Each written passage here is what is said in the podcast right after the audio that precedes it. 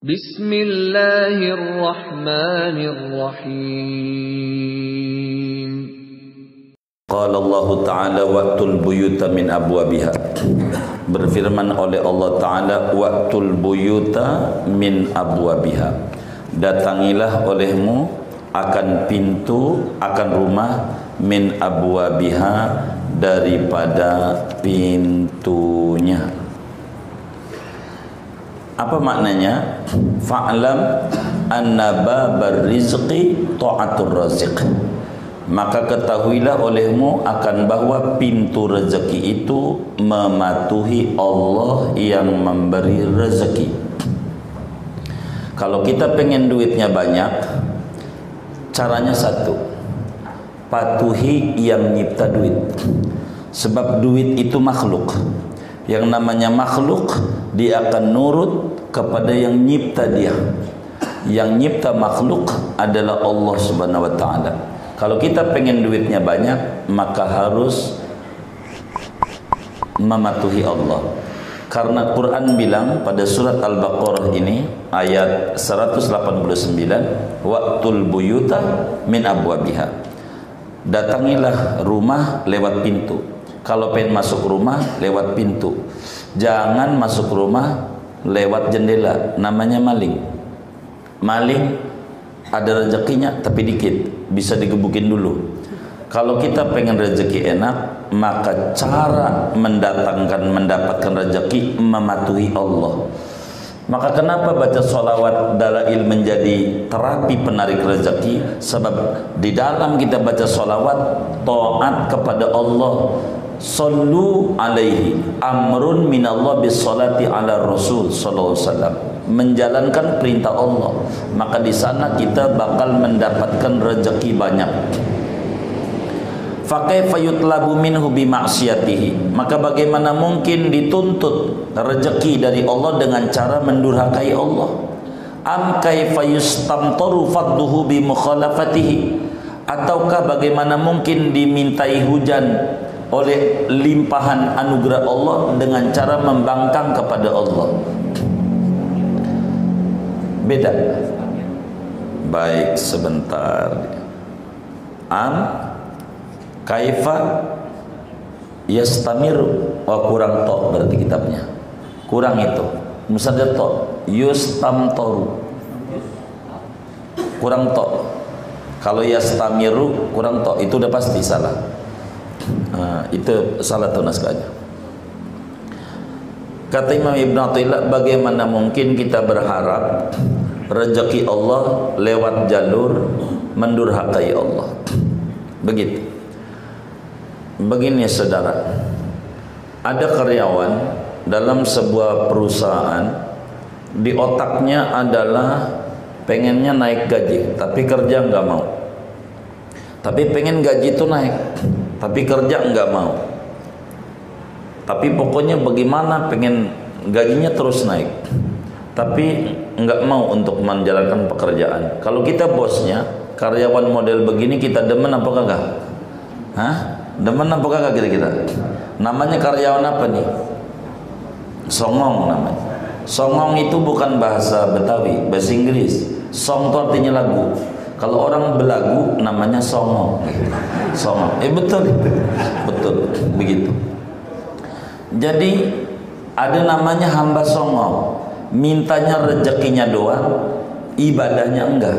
Namanya hamba songong yang kayak begini disebutnya.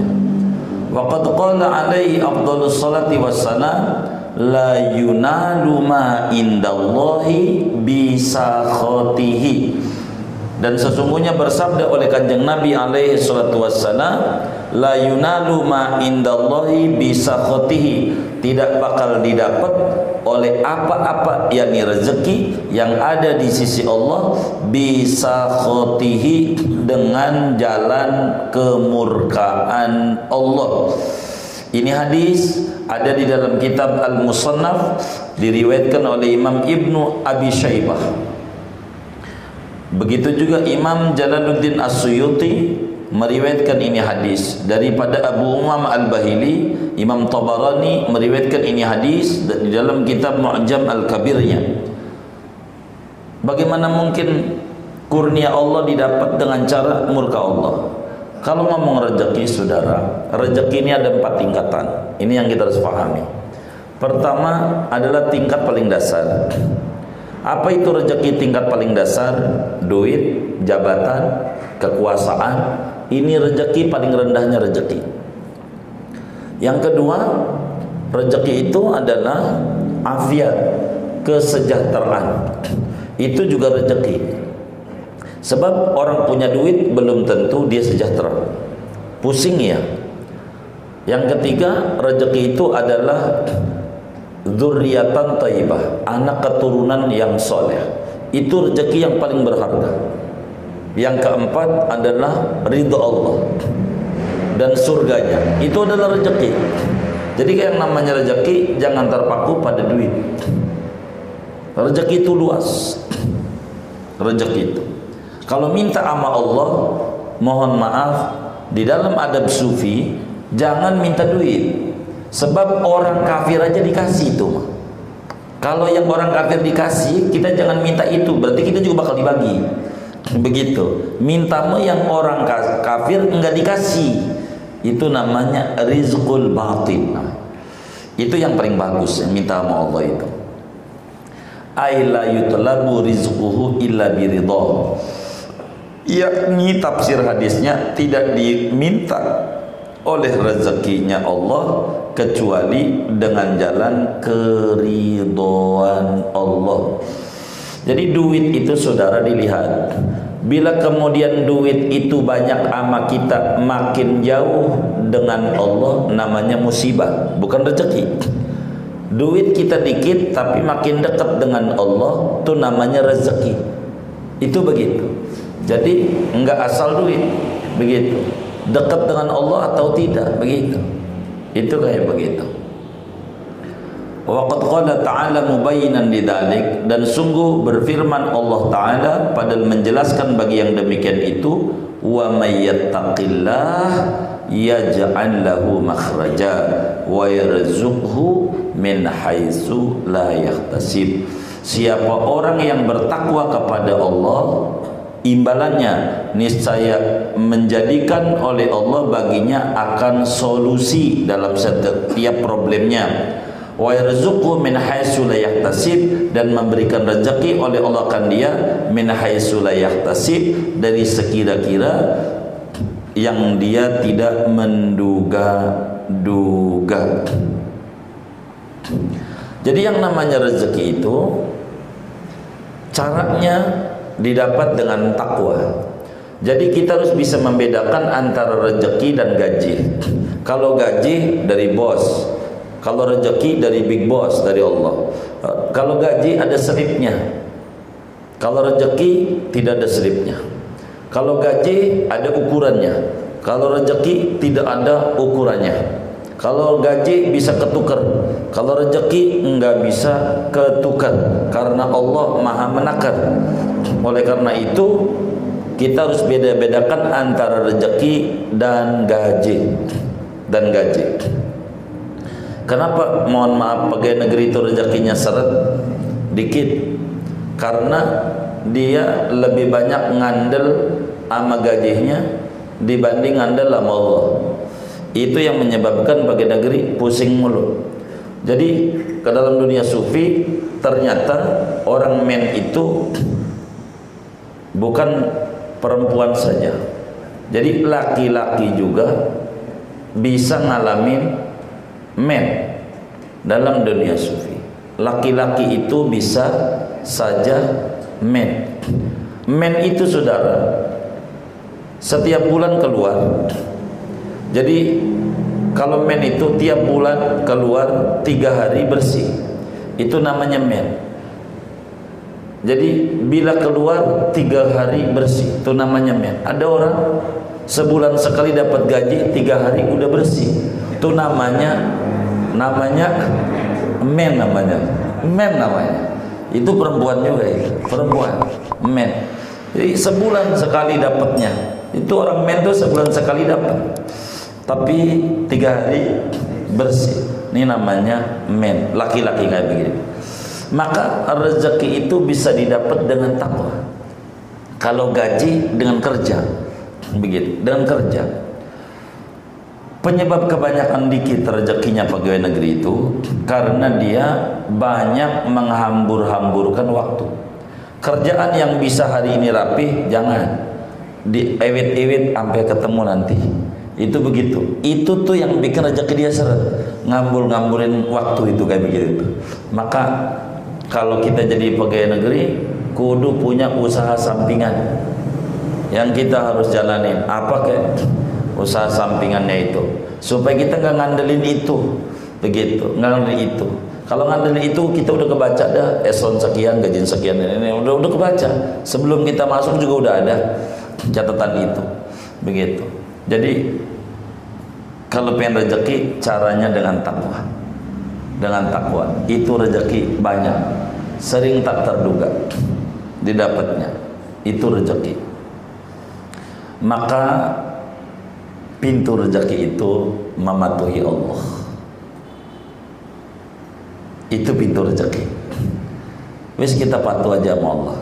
Patuh aja begitu jadi kalau orang bukan bagi negeri kayak pengusaha segala macam kenapa duitnya banyak?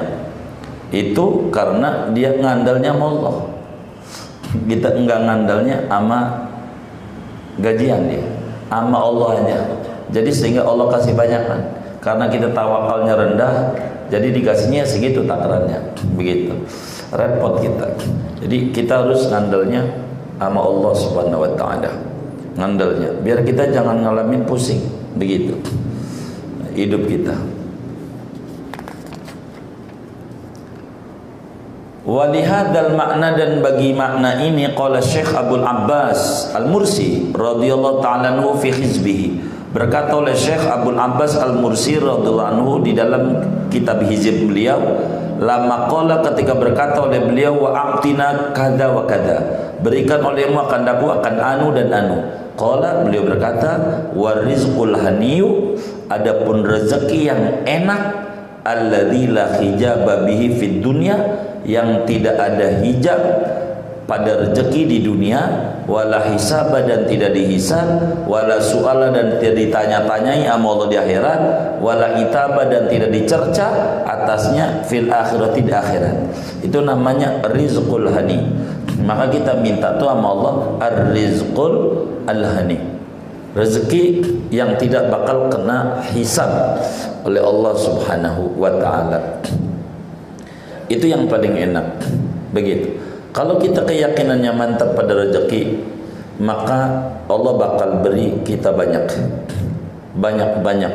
Kucing aja saudara. Kucing. Ijazah nggak punya kantor nggak punya kontrakan nggak punya kantor nggak punya kucing makanannya ikan.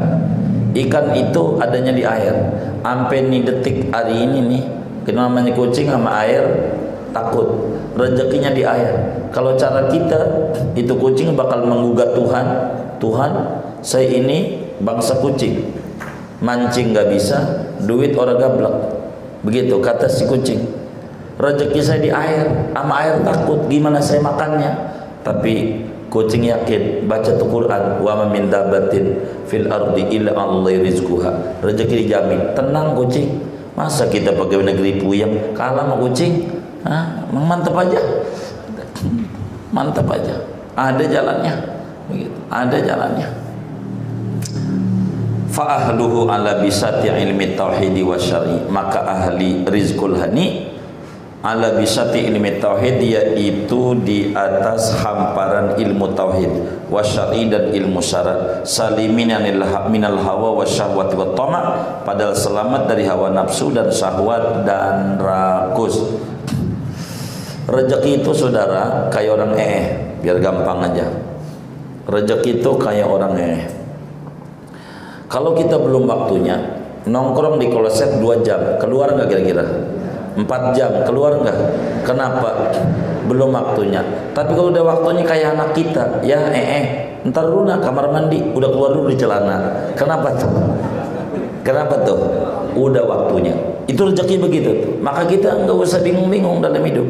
Kata Imam Munasyafi'i radhiyallahu ta'ala wa ardoh, kata beliau wa rizquka la yafutuka bitta'anni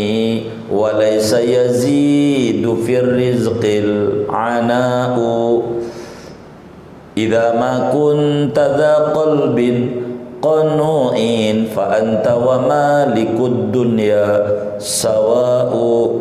Rizkimu itu tidak bakalan hilang dengan anda bersantai-santai dan tidak bakalan bertambah dengan anda pala jadi kaki kaki jadi pala tidak sebab udah ada takarannya begitu udah ada takarannya semuanya begitu kita lagi butuh duit, kita, kita lagi libur nih. Eh teman kita panggil.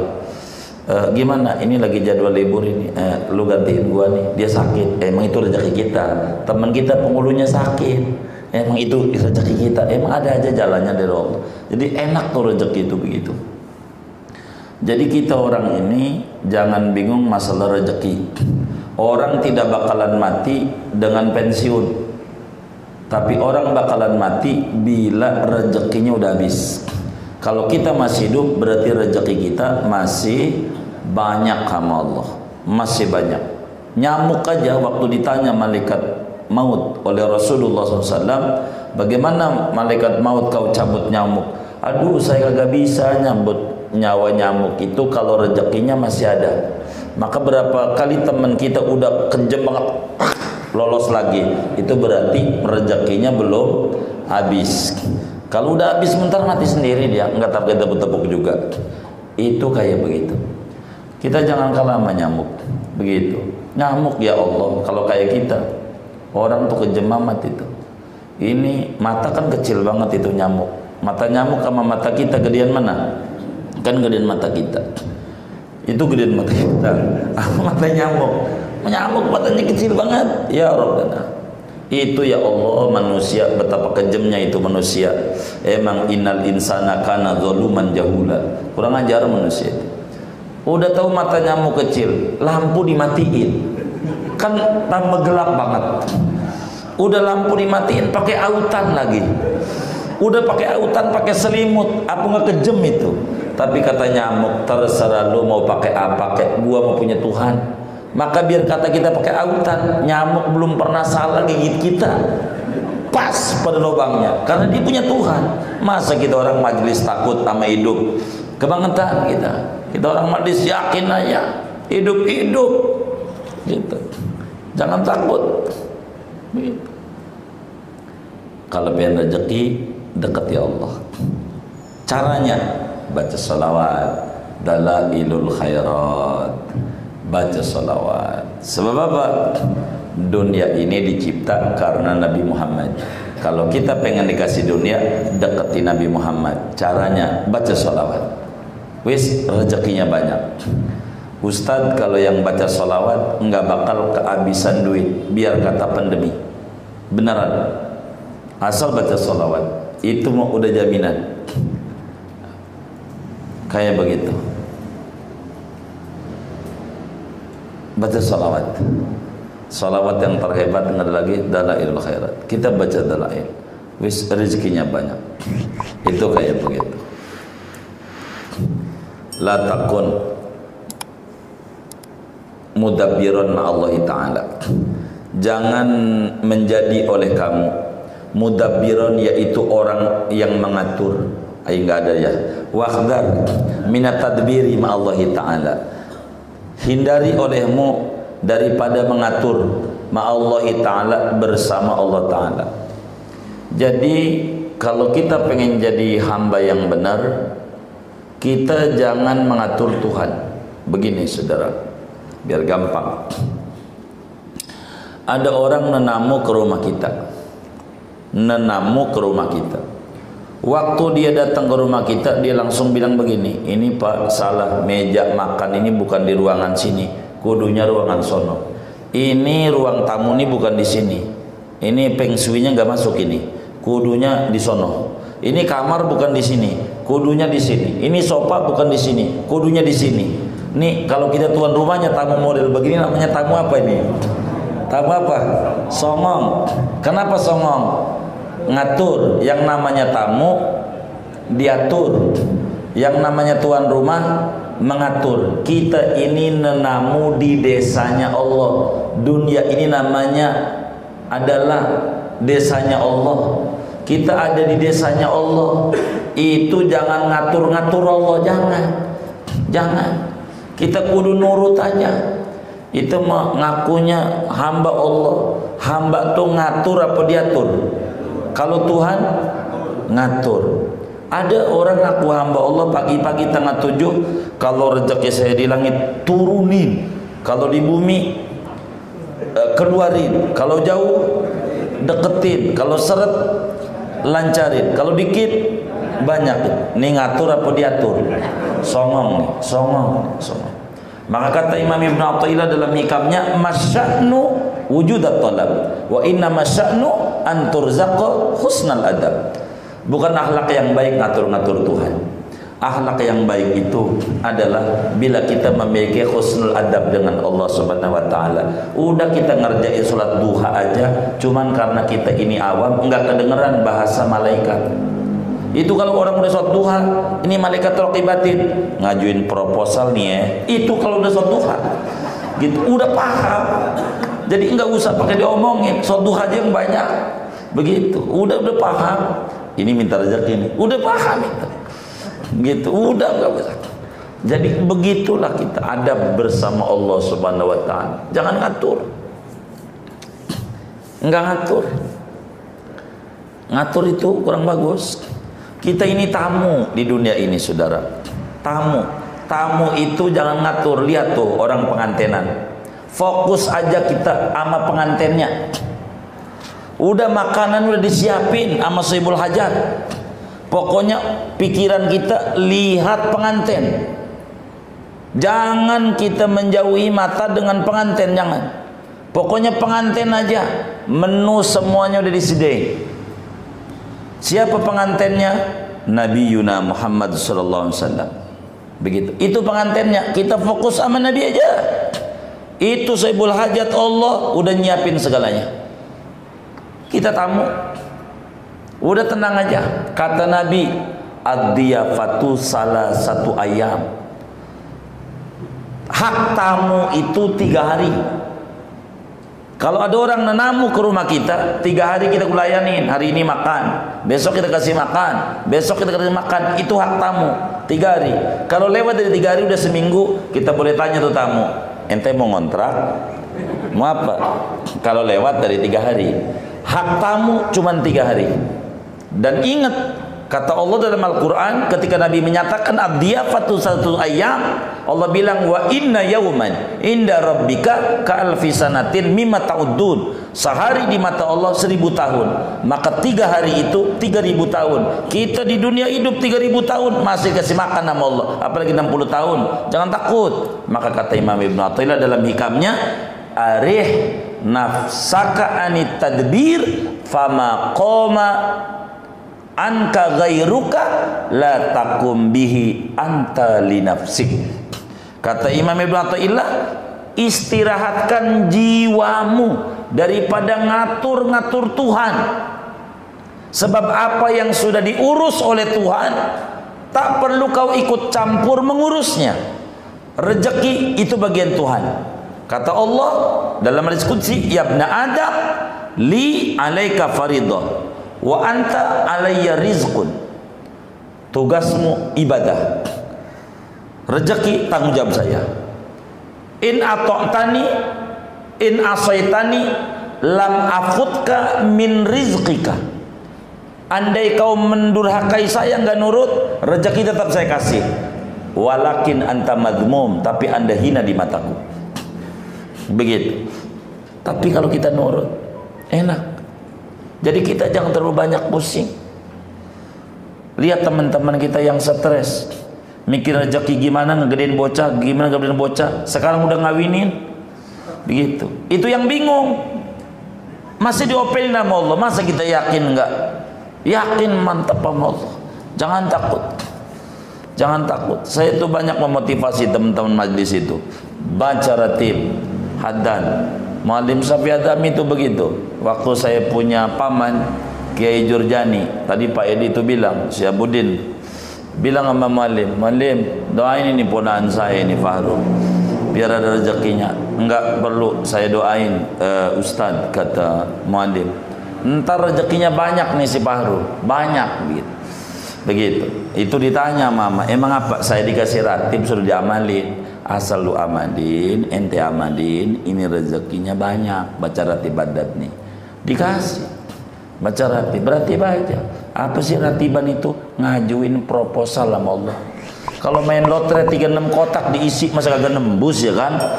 Begitu baca ya. Begitu. Ada rezekinya. Bener maka kita harus baca ratibul haddad baca ladalail biar dekat pengantin aja dah fokusnya pengantin nanti diopeni nama tuan rumah kalau kita nyolok-nyolok sama pengantin kurang ajar, ya mana betul diusir bisa. Maka kita sama Allah jangan banyak ngatur. Sebab apa? Kalau kita ngatur kayak orang kurang percaya sama Allah. Masa tokek aja dipikirin. Lalu kemudian kita kagak. Di mana bos dalam perusahaan menyuruh karyawannya kerja, si karyawan jangan mikirin gaji, itu tugas bos yang mikirin. Anda mau kerjanya jangan pikirin. Kerjain aja. Enak-enak. Kita juga begitu. Kerja aja mau Allah, urusan rezeki Allah pikirin. Hidup hidup begitu. Jangan takut.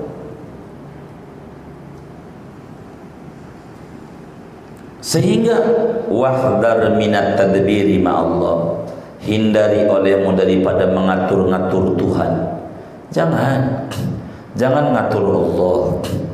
Nabi Ibrahim alaihissalam waktu mau dibakar oleh Raja Namrud kata malaikat Jibril datang. Fanazala Jibril alaihissalam. Turunlah malaikat Jibril alaihissalam. Ditanya ya Ibrahim alakah hajah Ibrahim anda butuh bantuan enggak kata Nabi Ibrahim Ya Jibril, amma ilaika falak. Kata Nabi Ibrahim, Jibril aneh kagak butuh bantuan ente. Kata mereka Jibril, iya mana? Apa Allah? Ente mau dibakar. Ente enggak mau ngajuin proposal biar selamat? Enggak. Emang apa? Ente kan mau dibakar. Begini. Kata Nabi Ibrahim, Allah tahu nggak kalau saya ini mau dibakar? Ya tahu. Allah tahu nggak kalau saya ini benar? Tahu. Kalau ngatur orang yang udah tahu kita atur-atur, namanya kita songong. Hasbunallah wa ni'mal wakil. Selamat gara-gara hasbunallah wa ni'mal wakil, hasbunallah wa ni'mal wakil, hasbunallah wa ni'mal wakil. Ya narukuni bardan wa salaman ala Ibrahim. Enggak minta, dikasih. Gitu. Kenapa? karena jiwanya diistirahatkan daripada ngatur-ngatur Allah. Jangan begitu. Kita banyakkan memuji aja. Orang yang memuji itu akan dikasih banyak dibanding yang minta-minta. Ada dua teman kita. Yang satu minta mulu sama kita, yang satu muji, wah bang mau bagus, orang lain aja dibantu apalagi temen. Ini yang paling nyes di hati kita, yang minta apa yang muji. Allah begitu. Man syaghalahu dzikri an mas'alati a'taitu afdhala ma sailin. Siapa sibuk memuji, kagak keburu minta, saya beri lebih banyak dari yang minta. Begitu kata Allah. Muji aja. Muji Allah aja gitu. Makanya kita didik tuh santri-santri gosolibat a'dadtu likulli dzikin hasbi Allah. Likulli dzikin hasbi Allah. Kalau sempit hasbunallah hasbun muji Allah. Wis banyak itu ada aja jalan. Ada jangan rezeki. Ada aja Famisalul mudabbir ma'allah ka'abdin arsalahu sayyidu ila baladin liyasna'alahu siyaban. Maka adapun perumpamaan orang yang ngatur-ngatur bersama Allah. Yaitu seperti seorang budak arsalahu sayyidu yang mengirim akan budak oleh tuan ila baladin kepada satu daerah liyasna'alahu siaban agar membuat oleh si budak untuk tuan siapan akan pakaian Fadakhalal abdu tilkal baladat. Maka masuk oleh si budak akan itu daerah. Faqala lalu berkata oleh budak, "Aina askunu?" Di mana saya harus tinggal? Wa man atazawaju? Siapa perempuan yang aku kawini? Jadi ada seorang budak diutus oleh seorang tuan biar gampang budak seorang pegawai dikirim oleh pimpinan perusahaan ke satu daerah. Disuruh ngerjain tugas. Kali ini yang paling gampang nih. Kita contoh dulu yang Ibnu Athaillah angkat ada seorang budak disuruh oleh majikan ente pergi ke kampung sebelah. Ente buat baju buat saya. Maka si budak itu pergilah ke kampung sebelah itu Lalu udah di kampung dia bilang, mana gaji saya? Saya bakal tinggal di mana? Saya makan bagaimana? Saya minum bagaimana? Saya kawin bagaimana? Ini namanya budak songong. Mikirin kawin, mikirin gaji, mikirin makan, mikirin minum. Kerjaan dia jahit baju kagak dikerjain. Itu namanya budak kagak bener. Begitu Allah, Allah kirim kita ke dunia, namanya negeri sebelah. Kirim ke dunia untuk apa? Untuk ibadah sama Allah. Lalu otak kita duit mulu, duit mulu. Ini namanya ngatur Allah. Udah anda mau kerjain tugas anda sebagai khalifatullah fil ardi. Tugas anda jalanin. Jalanin. Jadi rezeki itu banyak-banyak. Di toren ini baru. Airnya kita intip banyak. Keran baru dari Singkoh. Tapi ngapa jalannya air ceret ceret ceret periksa pipanya. Jangan-jangan di saluran air ini banyak pasir yang nyumbat.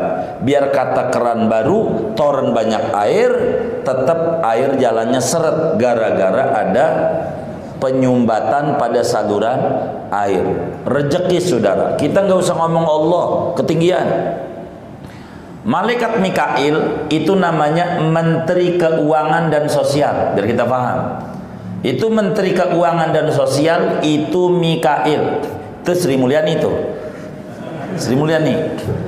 Itu rezeki kita di dia masih banyak. Di Mikail. Jangan di Allah, di dia aja masih banyak. Begitu di dia aja. Masih banyak tuh di Mikailnya tuh rezeki kita. Tandanya kita masih hidup. Maka kita orang ini tugasnya kerja aja. Gaji udah dipikirin.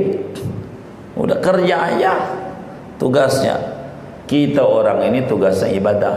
Jangan otaknya mikirin duit, tugas kita aja. Kalau rezeki kita seret, kata Nabi, "Innal abda la yuhramu minar rizki bidzambilladzi yusibu. Sesungguhnya hamba diseretkan rezekinya karena ada pasir yang nyumbat dia. Ada dosa yang dia kerjakan. Penyebab rezeki kita seret ada kesalahan pada kita. Maka kesalahan itu tuh yang harus dibongkar. Pasirnya dibuang. Ntar juga ngocor lagi maka kata Al-Quran Istaghfir rabbakum Innahu kana ghafara Yum, uh, Yumdidkum Bi amwalin Yumdidkum bi amwal Yumdidkum bi amwal Kalau udah salurannya dirapihin Ngocor lagi Maka ada rezeki kita seret Ada kesalahan kita kita ingat-ingat tuh kesalahan. Apa kita banyak bohong sama Allah? Zaman susah pokoknya ya Rob Kalau proyek saya gul ya Rob. Masjid saya sumbang 2 juta. Itu di hati. Allah kasih gul. Pura-pura itu saya bukan nadar Azam, azam, azam kata dia. Bentarnya nadar, berubah lagi. Ini ngibulin Tuhan mulu ini. Ngibulin kayak begini. Ini yang membuat seret nih rezeki. Kita yang membuat seret bukan Allah karena ada pelanggaran yang kita lakukan Cek itu pelanggarannya. Kalau orang dagang bohong, itu bukan Islam, bukan kafirnya. Orang dagang asal dia benar, rezekinya lancar. Tapi kalau udah bohong, bahaya dia. Itu namanya bidzambi karena nabinya mengatakan pakai lip lam, dosa tertentu tergantung kesalahannya. Gitu. Kalau kita orang nih penceramah, bisa aja kita bilang iya akhirnya enggak. Itu menutup rezeki. Teman kita bilang jangan undang dia, dia ngebohongin nama kita, kagak datang dia. Padahal orangnya pindah ke kampung sebelah. Itu bisa menyebabkan rezeki kita seret. Pokoknya apa aja itu ada kesalahannya dari diri kita. Jadi kita orang ini kayak seorang karyawan yang dikirim oleh perusahaan ke satu kampung, dikasih tugas, boro mikirin tugas, mikirin gaji, seret rezekinya. Kita di dunia ini wa ma khalaqtul jinna wal insa illa liya'budun. Itu tugas kita. Itu ada bagiannya. Rezekinya ada. Ada mana? Begitu, rezeki. Milik enggak dijamin. Rezeki dijamin. Ini kita mancing. Lalu kita dapat gurami satu. Kita goreng. Sudah kita goreng taruh di meja makan Lalu kemudian kata kita astagfirullah. Kecap lupa ke dapur. Kita balik ke dapur. Balik ke meja makan, itu ikan ora ada. Dimakan apa? Kucing. Saya mau tanya, ini ikan rezeki siapa? Hah? Milik siapa? Milik kita yang mancing. Rezeki siapa? Milik nggak dijamin. Rezeki dijamin. Itu rezeki. Maka enggak ada dalam Al-Qur'an wa min dabbatin fil ardi illa anallahi milkuha, enggak ada. Illa anallahi rizquha. Milik enggak dijamin. Milik kita bisa aja rezeki orang, bisa aja rezeki anak, rezeki bini, miliknya milik kita. Milik enggak dijamin. Yang dijamin oleh Allah rezeki.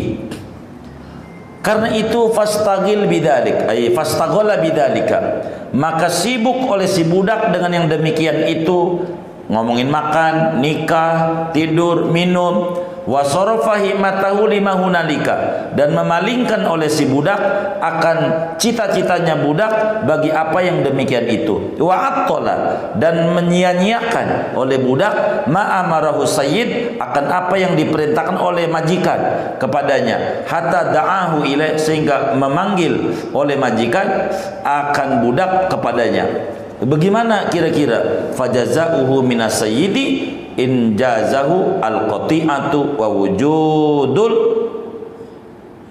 uh. Maka adapun balasannya, gajiannya, uh, balisannya si budak dari majikan kalau membalas oleh si majikan akan budak yaitu memutuskan rezekinya dan adanya hijab. Listighalihi bi amri nafsihi karena sibuknya budak dengan urusan dirinya an haqqi sayyidihi dari hak atau tugas tuannya. Orang yang kemudian kita pala jadi kaki, kaki jadi pala, sampai sholat nggak keburu, apa nggak keburu, rezekinya seret, seret rezekinya, seret rezeki maka kita orang kalau pengen rezekinya banyak jangan banyak ngatur-ngatur Allah. Tugas kita aja. Untuk apa Tuhan hadirkan kita di jagat raya? Pikirin ini. Itu aja yang harus dipikirin oleh kita. Jangan banyak ngatur-ngatur Allah. Kalau kita ngatur-ngatur Allah bahaya. Kadzalika anta ayyuhal mu'min. Seperti demikian itulah keadaannya adapun engkau wahai orang mukmin akhrajahal haqqu ila hadidar mengeluarkan akan engkau oleh Allah mengirim. Akan kau oleh Allah ila hadidar ke ini negeri. Wa amaraka fiha bi khidmati. Dan memerintah oleh Allah al-haq akan kau di ini negeri untuk berkhidmat kepada Allah. Wa qama laka bi wujubi tadbir minatan min hulak. Dan menjalankan Allah bagimu dengan adanya pengaturan Allah sebagai anugerah dari Allah bagimu. Udah rezeki Allah yang atur fa in istaghalta bi tadbiri nafsika an haqqi sayyidik maka jikalau sibuk oleh engkau dengan mengatur dirimu meninggalkan tugas tuanmu faqad adalta an sabilil huda maka sungguh kau menyimpang dari jalan hidayah wasalakta masalakar roda dan kau menempuh akan jalan kehinaan kerendahan. Rezeki kita sangat patuh aja kita sama Allah. Jangan takut. Begitu. Jangan takut. Kita fokus saja. Fokus. Insyaallah rezeki kita banyak-banyak. Orang kalau masih hidup masih ada rezekinya. Begitu masih ada. Ini kayak corona nih. Kalau saudara pengennya udah apa terusan? Hah? Corona ini pengen udah apa terus? Udah. Nah teman saya yang dagang masker itu pengennya terus. Pengennya. Jadi masing-masing ada rezekinya. Biarin aja. Begitu. Ada jalan rezekinya ada. Ya kalau mereka aja yang dagang masker yang pengen terus ini sholat duha sampai 12 rakaat. Saya yang pengen corona terus. Masa kita yang pengen corona udah sholat duha juga kagak? Ini namanya salah kita. Salah. Kita juga kudu ngerjain juga. Wa misalul mudabbir ma Allah waladzi la yudabbir adapun perumpamaan orang yang mengatur bersama Allah dan orang yang tidak mengatur ka'abdaini lil malik seperti dua budak bagi raja amma ahaduhuma adapun salah satunya famustagilun bi awamiri sayyidihi. Maka yaitu sibuk dengan perintah tuannya la yaltafitu tidak menoleh tidak menoleh itu tidak banyak mikirin ila malbasin kepada pakaian wala makalin dan tidak makanan. Bal inna mahimatu khidmatu sayyid bahkan hanya saja adapun cita-cita dia yaitu berkhidmat kepada majikan. Fa asghalahu dzalika ni ta'arudi li khududi nafsihi maka menyibukkan akan budak oleh yang demikian itu himmah daripada merencanakan bagi bagian-bagian dirinya. Maka seorang budak yang sibuk dengan tugas apa yang diatur nggak pernah mikirin gaji saya makan saya udah ada bagiannya ini yang kayak begini ini enggak banyak mengatur untuk dirinya. Itu namanya layudabbir wa amal abdul akhir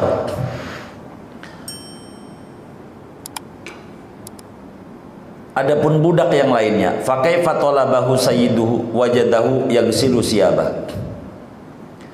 Maka kapan-kapan menuntut akan dia oleh majikannya, wajadahu maka mendapati oleh majikan akan dia yagsilu siyabahu mencuci akan pakaiannya. Wa fi siyasati markubihi pada mengurusi kendaraannya. Wa taksini jihi dan membaguskan dandanannya.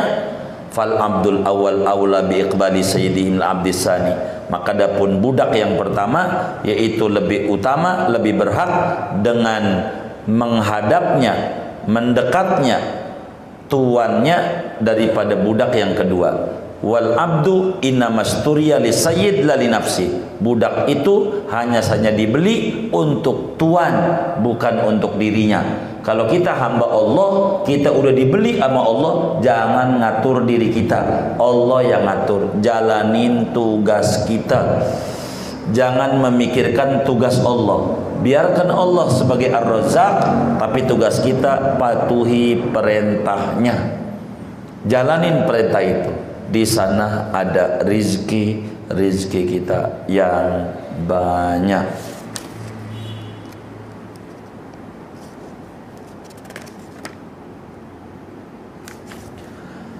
Kadzalikal Abdul Basirul Muwaffaq seperti demikian itulah seorang hamba yang memiliki mata hati al muwafaq yang diberikan taufik.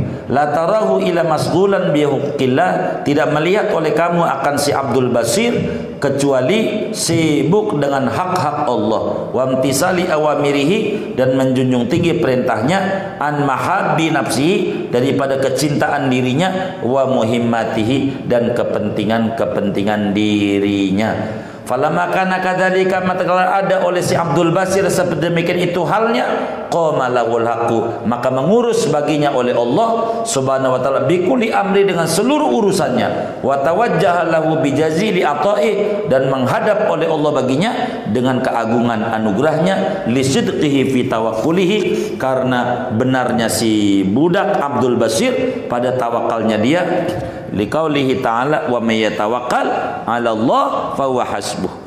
Siapa yang tawakal atas Allah maka dia Allah yaitu mencukupinya. Kalau sampai sekarang kita rezeki belum cukup pastikan tawakal sama Allahnya belum rapi. Dan danin tugas itu.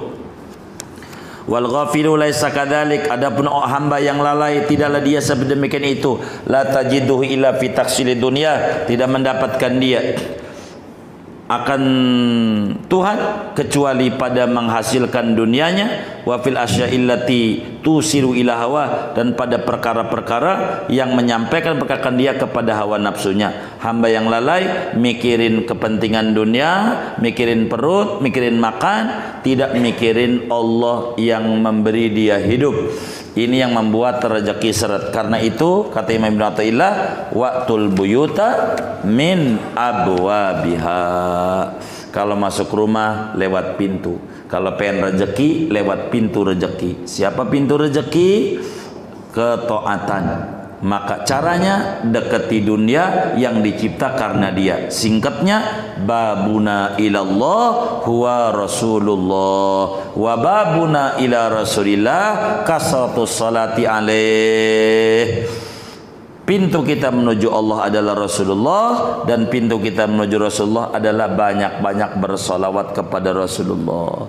Tidak ada cara solawat yang paling top markotop yang paling cepat mendatangin duit selain melazimkan membaca dalailul khairat. Bacalah dalail, hidup jadi stabil, hidup tidak labil, rezeki insya Allah tambah banyak. Mudah-mudahan Allah beri kita rezeki yang berlimpah, yang halal, yang banyak, yang barakah untuk ibadah kepada Allah Subhanahu wa taala. Amin ya rabbal alamin.